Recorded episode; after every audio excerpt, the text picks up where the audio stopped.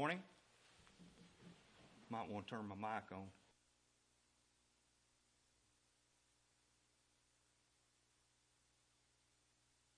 Better when it's on. Now, Martin told me that my battery might go out. So, some of you might like that. This morning we're going to be looking at indirect lessons from the Word of God. Oftentimes when we read through the Scriptures, we look at the context of what is going on, but oftentimes within that we can see other lessons.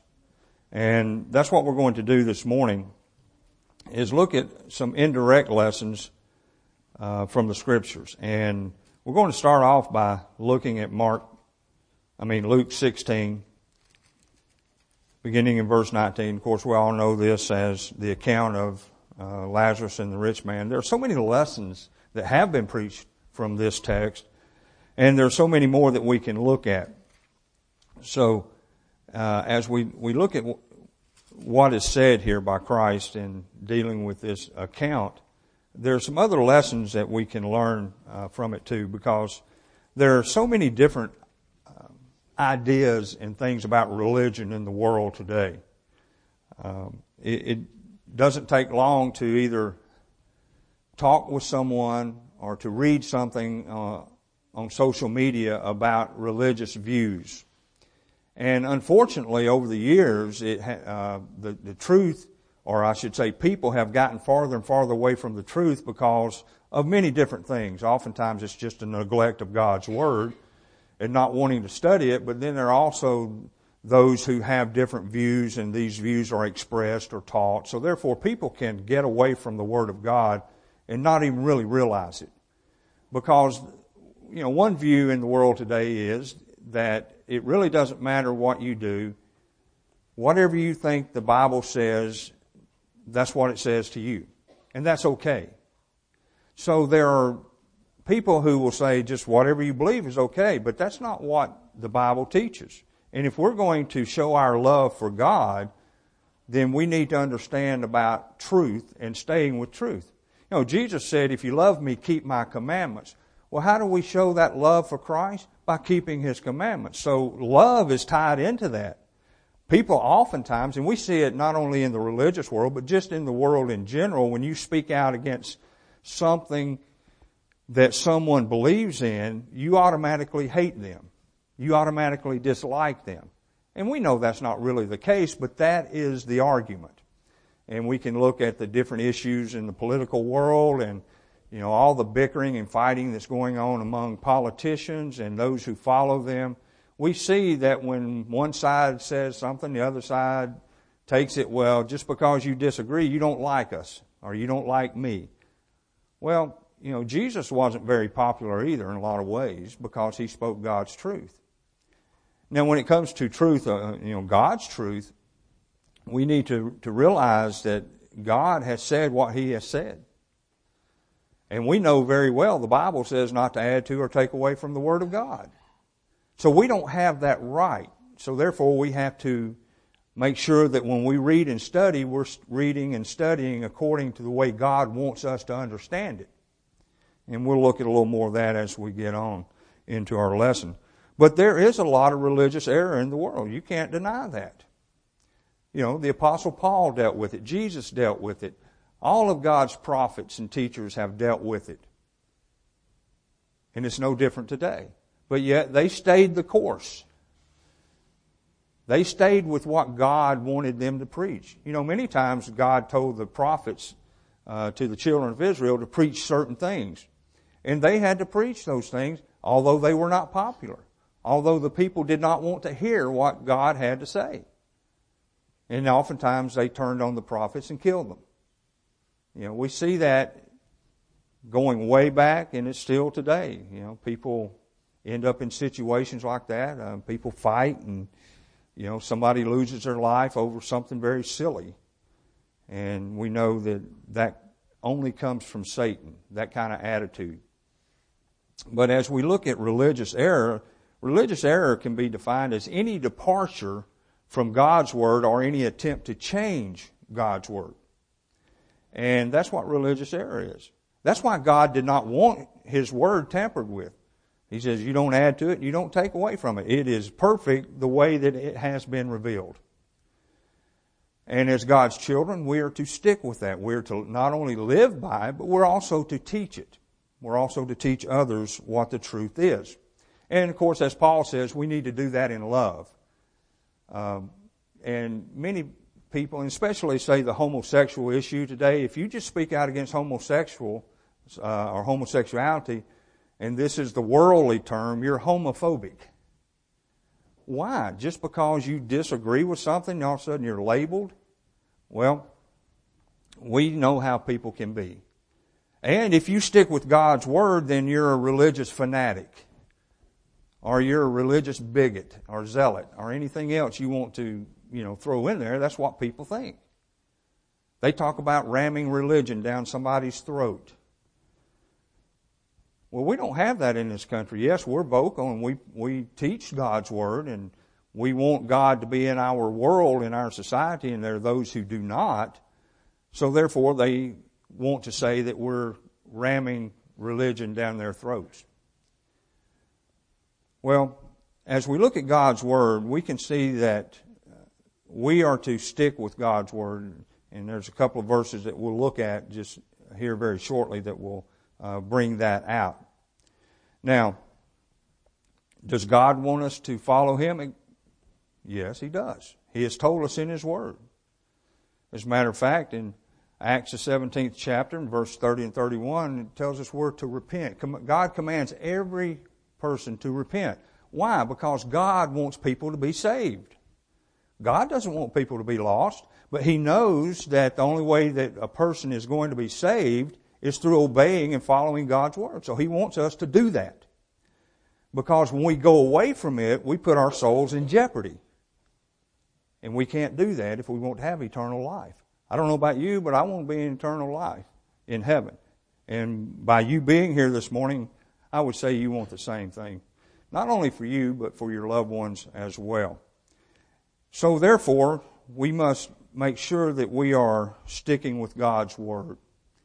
As the Apostle Paul wrote to Timothy, he said something that shows that God anticipated how man would be.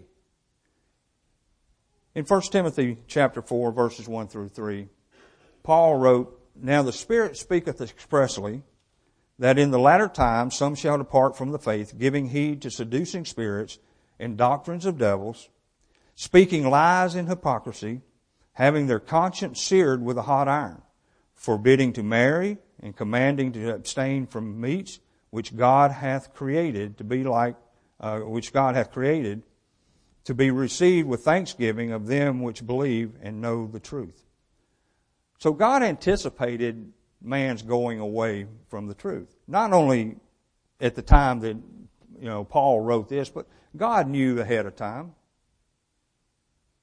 That's like those who say, well, God did not anticipate the rejection of Christ by the Jews, so therefore He came up with the church. Well, we know from Scripture that's totally false, because God did anticipate it. He prophesied of it. Isaiah prophesied of it. So God anticipated these things. It really says a lot about a person's thinking when they say, well, God didn't anticipate something, God was caught off guard. Well, doesn't that say God's not a perfect God? That God makes mistakes? Yes, that's what it says. But that we know that's not the case. But God has not left us without witnesses. If we go to Hebrews the 11th chapter, we find there it talks about a cloud of witnesses. Well, God has left Himself witnesses throughout history. And we find it in His Word today when it comes to truth. So as we're most of us are familiar with the account of Lazarus and the rich man. And we know that this deals with the Hadean realm. There are those who have different ideas about the Hadean realm. I've talked with people and communicated with people who have different ideas about what the Hadean realm is, when it started, and is it there today. I actually had one person tell me that after Christ died, that changed Hades. Well, I don't know how. But That's the thinking.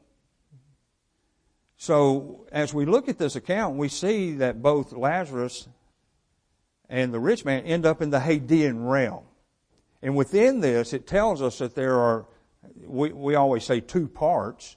I say three parts because there's a great area in between, a great gulf fixed, that is there that will not allow crossing over. But we know that you have torments, Tartarus, and also paradise. And that's where these men ended.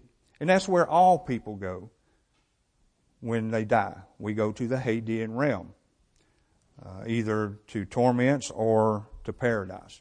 So we learn that there is a place, because a lot of people question, well, what's going to happen when I die? Where am I going to go when I die? Now, we know the Bible tells us where people go. But there are many people in the world who are asking that question because they don't know the Bible. Whether they're an atheist or not, they ask that question.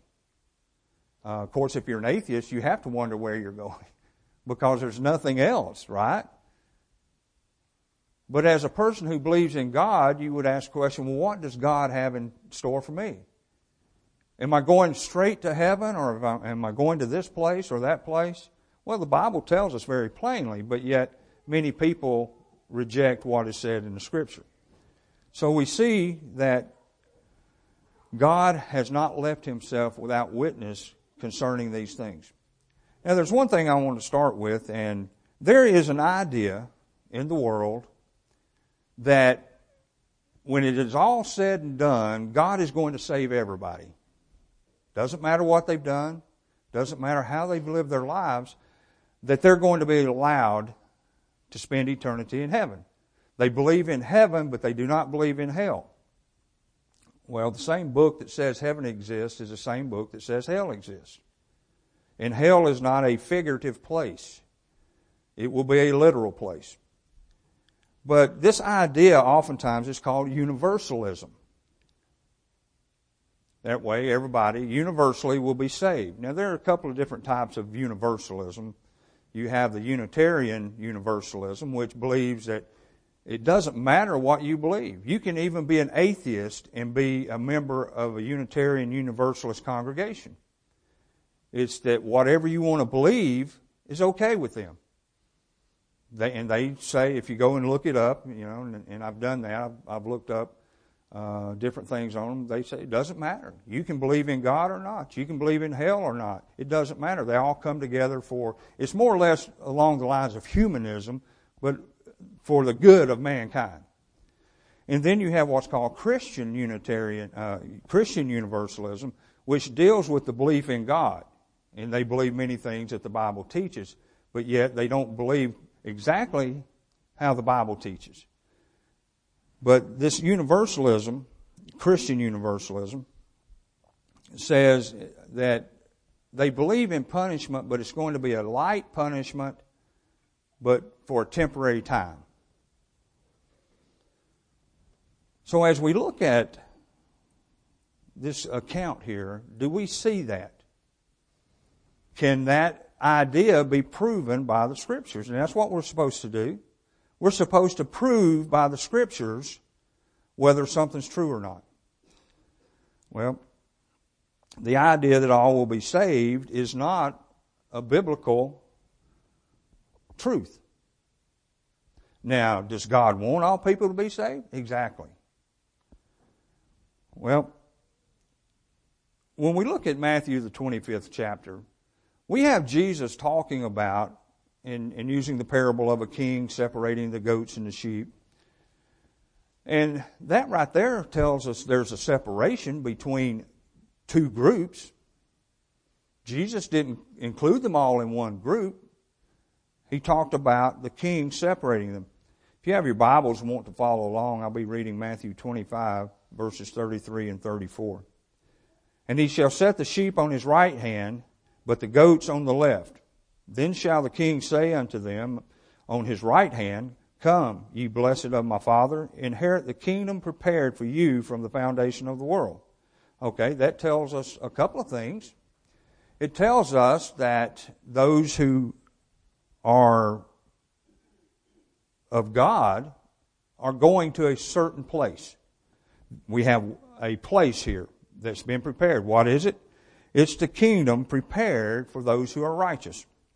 Okay, that's one location. And he goes on to say in verse 41 of the same chapter, "Then shall he say also unto them on the left hand, Depart from me, ye cursed, into everlasting fire, prepared for the devil and his angels." Well, there, another place. So if everybody's going to be saved, then they would be in one place. Well, Jesus talks about two different places here, talks about two different groups and the conditions of those places. Now, we know through reading and studying other scriptures that heaven is going to be a wonderful place. It's going to be with God. We're going to be with God in Christ, and all of our brothers and sisters who from the past will be there. It is going to be a wonderful place to be. But what about the other place? This is another location. But not only that, what are the conditions? This place, as Jesus says, has been prepared for who? The devil and his angels. Well, that tells us right there that's not a good place. It's not a place I want to be. But he also says it's a place of everlasting fire. Now, the word everlasting is exactly that. It lasts forever. No ending. It doesn't cease. Just like heaven is everlasting. It never ceases. But it's the conditions of those two places that really tell the story. Because in one location, there's going to be eternal condemnation, eternal damnation, eternal pain, suffering, weeping and gnashing of teeth. But on the other hand, we've got heaven, which is the great place to be. So Jesus very plainly talks about the two different areas. And also, as John wrote for us in John the 5th chapter, 28-29, we oftentimes go to these passages here dealing with showing the false idea of premillennialism, where they're talking about different resurrections at different times, and how that John here says that the righteous and the unrighteous will be resurrected together to face judgment. But here John writes, "For the hour is coming in the which all that are in the grave shall hear his voice, and shall come forth, they that have done good unto the resurrection of life, and they that have done evil unto the resurrection of damnation." Once again, you have two locations and two conditions. Two types of people. Those that are going to be resurrected unto life everlasting, and those that are going to be resurrected unto damnation. Two different areas, two different locations. So the idea of everyone being saved is not a biblical truth. The scriptures prove it. Although this account here does not go into that specifically, we can learn that from this lesson. The idea that this punishment is going to be temporary, we've seen that that's not the case because Jesus talks about everlasting. Also, the idea of light punishment. Well, we never read anywhere in Scripture where it talks about light punishment. It talks about the opposite. As we read in Matthew 25:41, everlasting fire. And see, that's a problem that some people have. They can't believe that a loving God is going to put a person in that kind of situation for eternity. But whenever I hear that, whenever I think about that, I always think about what Solomon says. Lean not toward thine own understanding. There are a lot of things that we don't really understand. And one thing is God's existence. We don't understand God's existence. But yet, I'm not going to lean on my understanding saying, well, I don't know how God exists, so therefore He doesn't exist. And that's the rationale a lot of people have. But also, this fire, when he talks about everlasting fire, that's a punishment. Now, what kind of fire it's going to be, we don't really know. That's like when the Bible talks about this earth being destroyed by fire, we know it has to be a different type of heat rather than the fire we, see in a bonfire or a house burning or whatever, because that heat is not hot enough to destroy the earth. But yet God puts it in a term that we can understand. So the earth will be destroyed by fire, but it'll be a different type of fire than we're used to. So, as we look at the rich man here, he said he was in torments. Now, it doesn't say that he was on fire, as like you set something on fire. But what have you ever, and I know you have, when you have a fever, you're hot on the inside. But it's a different, you say, man, I'm on fire. Well, we know it's not literal fire, but yet you're still hot, you're still burning. So we see that it's not a light punishment. It's everlasting. And this phrase, weeping and gnashing of teeth, is used 6 times in one area, dealing with the type of punishment that is reflected on eternal hell.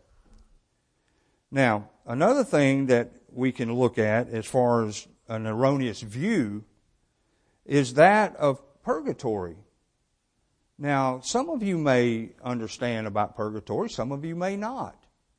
Most of the time, our idea of purgatory, or what we've been told, is that when people die, that they go to an area, but yet they can be prayed out of that area, or money given to the church that will make them, righteous. But for those who have never heard of it, or to make it a little bit clearer, I thought I would write down exactly what the Catholic Church says it is. This is from their writings. And I learned a little bit from this because I was looking more or less along the lines of what I just explained. But they said, and this has to do with the Catechism of the Catholic Church, defines purgatory as a purification so as to achieve the holiness necessary to enter the joy of heaven, which is experienced by those who die in God's grace and friendship, but still imperfectly purified. And that comes from the Catechism of the Catholic Church. I guess it's page 1030. It notes that this punishment of the elect is entirely different from the punishment of the damned. Page 1031. The purification is necessary because, as Scripture teaches, nothing unclean will enter the presence of God in heaven, and they reference Revelation 21:27. And while we may die with our mortal sins forgiven, there can still be many impurities in us, specifically venial or light sins, and the temporal punishment due to sins already forgiven. They have on their page this question: why would anyone go to purgatory? To be cleansed from nothing unclean, for nothing unclean shall enter into heaven, as they've already stated. Anyone who hasn't been completely freed from sin and its effects is, to some extent, unclean. Through repentance, he may have gained the grace needed to be worthy of heaven, which is to say he has been forgiven and his soul is spiritually alive. But that's not sufficient for gaining entrance into heaven. He needs to be cleansed completely. So you can see how people have different views of what the Bible says. But we know that what has been said here does not harmonize with the Scriptures. Well,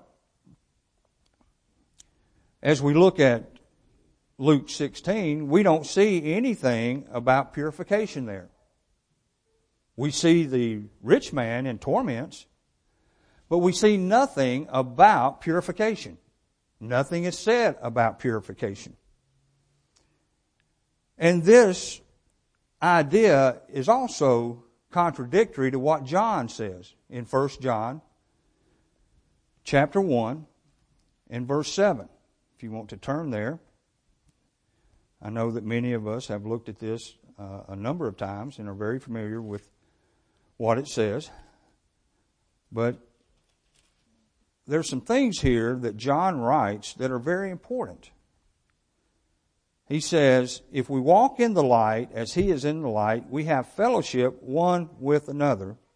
And the blood of Jesus Christ, his Son, cleanses us from all sin. Now, where do we read anywhere in here that this cleansing is only partial and not 100% complete?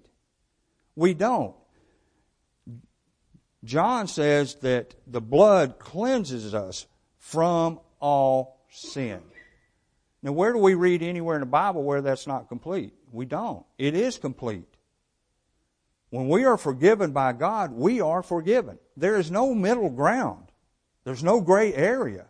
You're either forgiven or you're not. And, of course, we know that he is talking to the church here, talking to those who are members of the body of Christ. And notice what he says, as long as we walk in the light, that blood continually cleanses us. We don't have to die and go somewhere else to be further cleansed. Does this account in Luke say anything about Lazarus having to go to another place and be cleansed? Where did he go? He went into the bosom of Abraham. He went into paradise. If this is true, then why weren't the two together? Because Lazarus wasn't perfect. And according to this belief, nobody's perfect. So why was there a separation from the rich man and from Lazarus? It's because there are two areas in Hades where people go. And once you go there, that's where you stay. You do not come back out. As Abraham says, there's a great gulf fixed, and you can't cross over. It is separated by that gulf, and that's where people will stay until Judgment Day comes. And as God prophesied about the coming of the New Testament, the new law, the covenant of Christ, he made a statement, and it's recorded for us by the Hebrews writer, in Hebrews 10:17, and it talks about that God will not remember our sins anymore. In other words, when we're forgiven, we're forgiven. God does not have a remembrance of that. How can God just forgive us partially? He doesn't.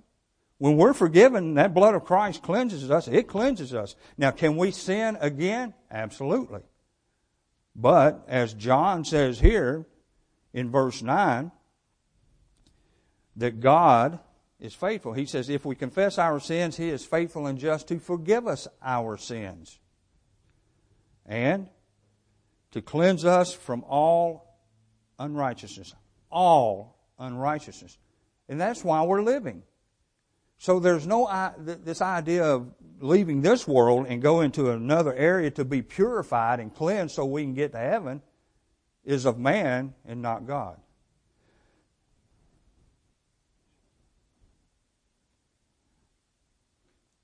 And then the last point I want to make very quickly, and I've dealt with this with people as I've talked with them, and it's a good question. It's a good, wonderment in a sense. But when we die, do we go straight to heaven or not? It is taught by many and believed by many that we go straight to heaven. Well, there's only a couple of verses that mention something about that, and to take them out of context, you could say, yes, person goes straight to heaven.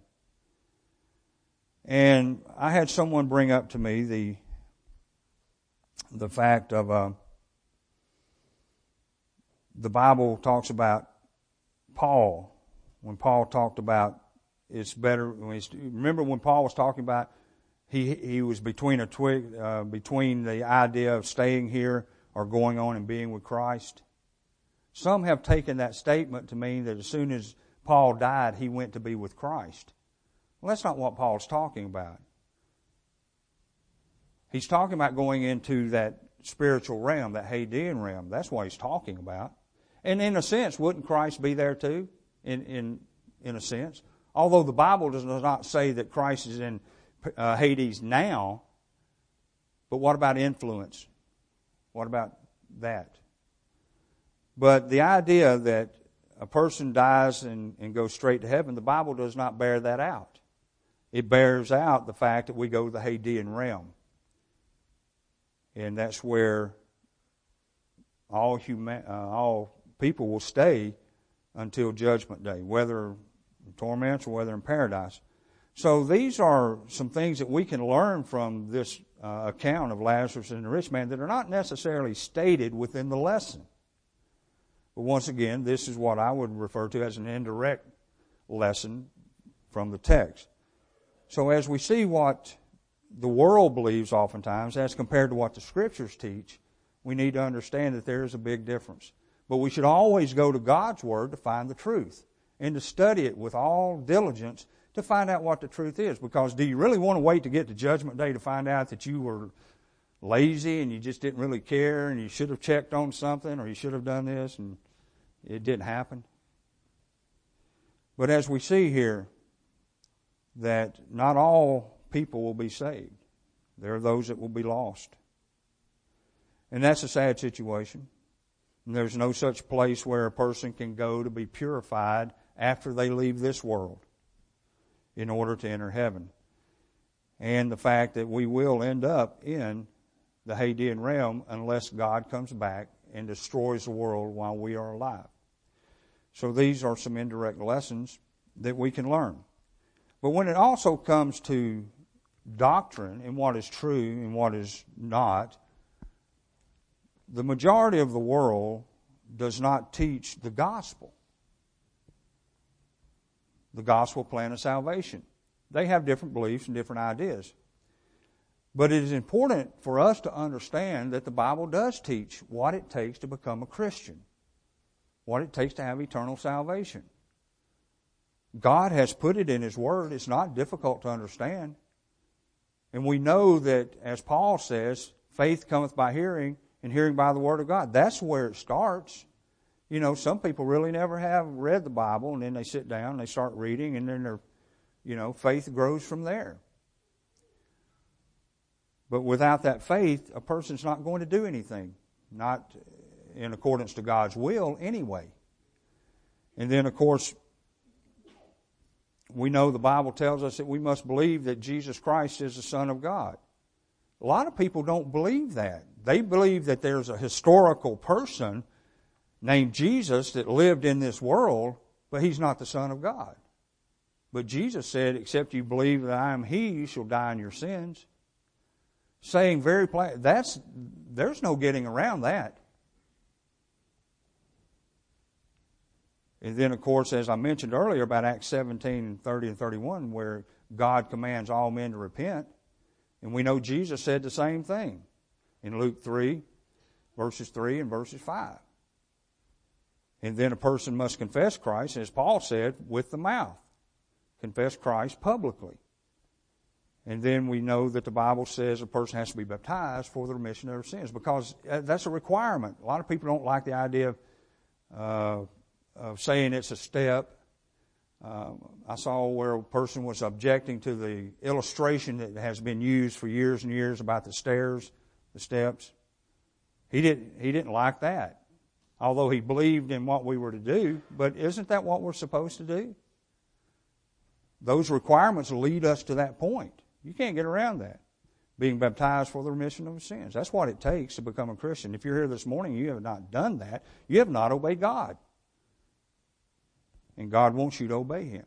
As a child of God, if you need to come forward this morning knowing that something in your life in a public way is not right, then you know you need to correct that. But we pray that you'll come as we stand and sing.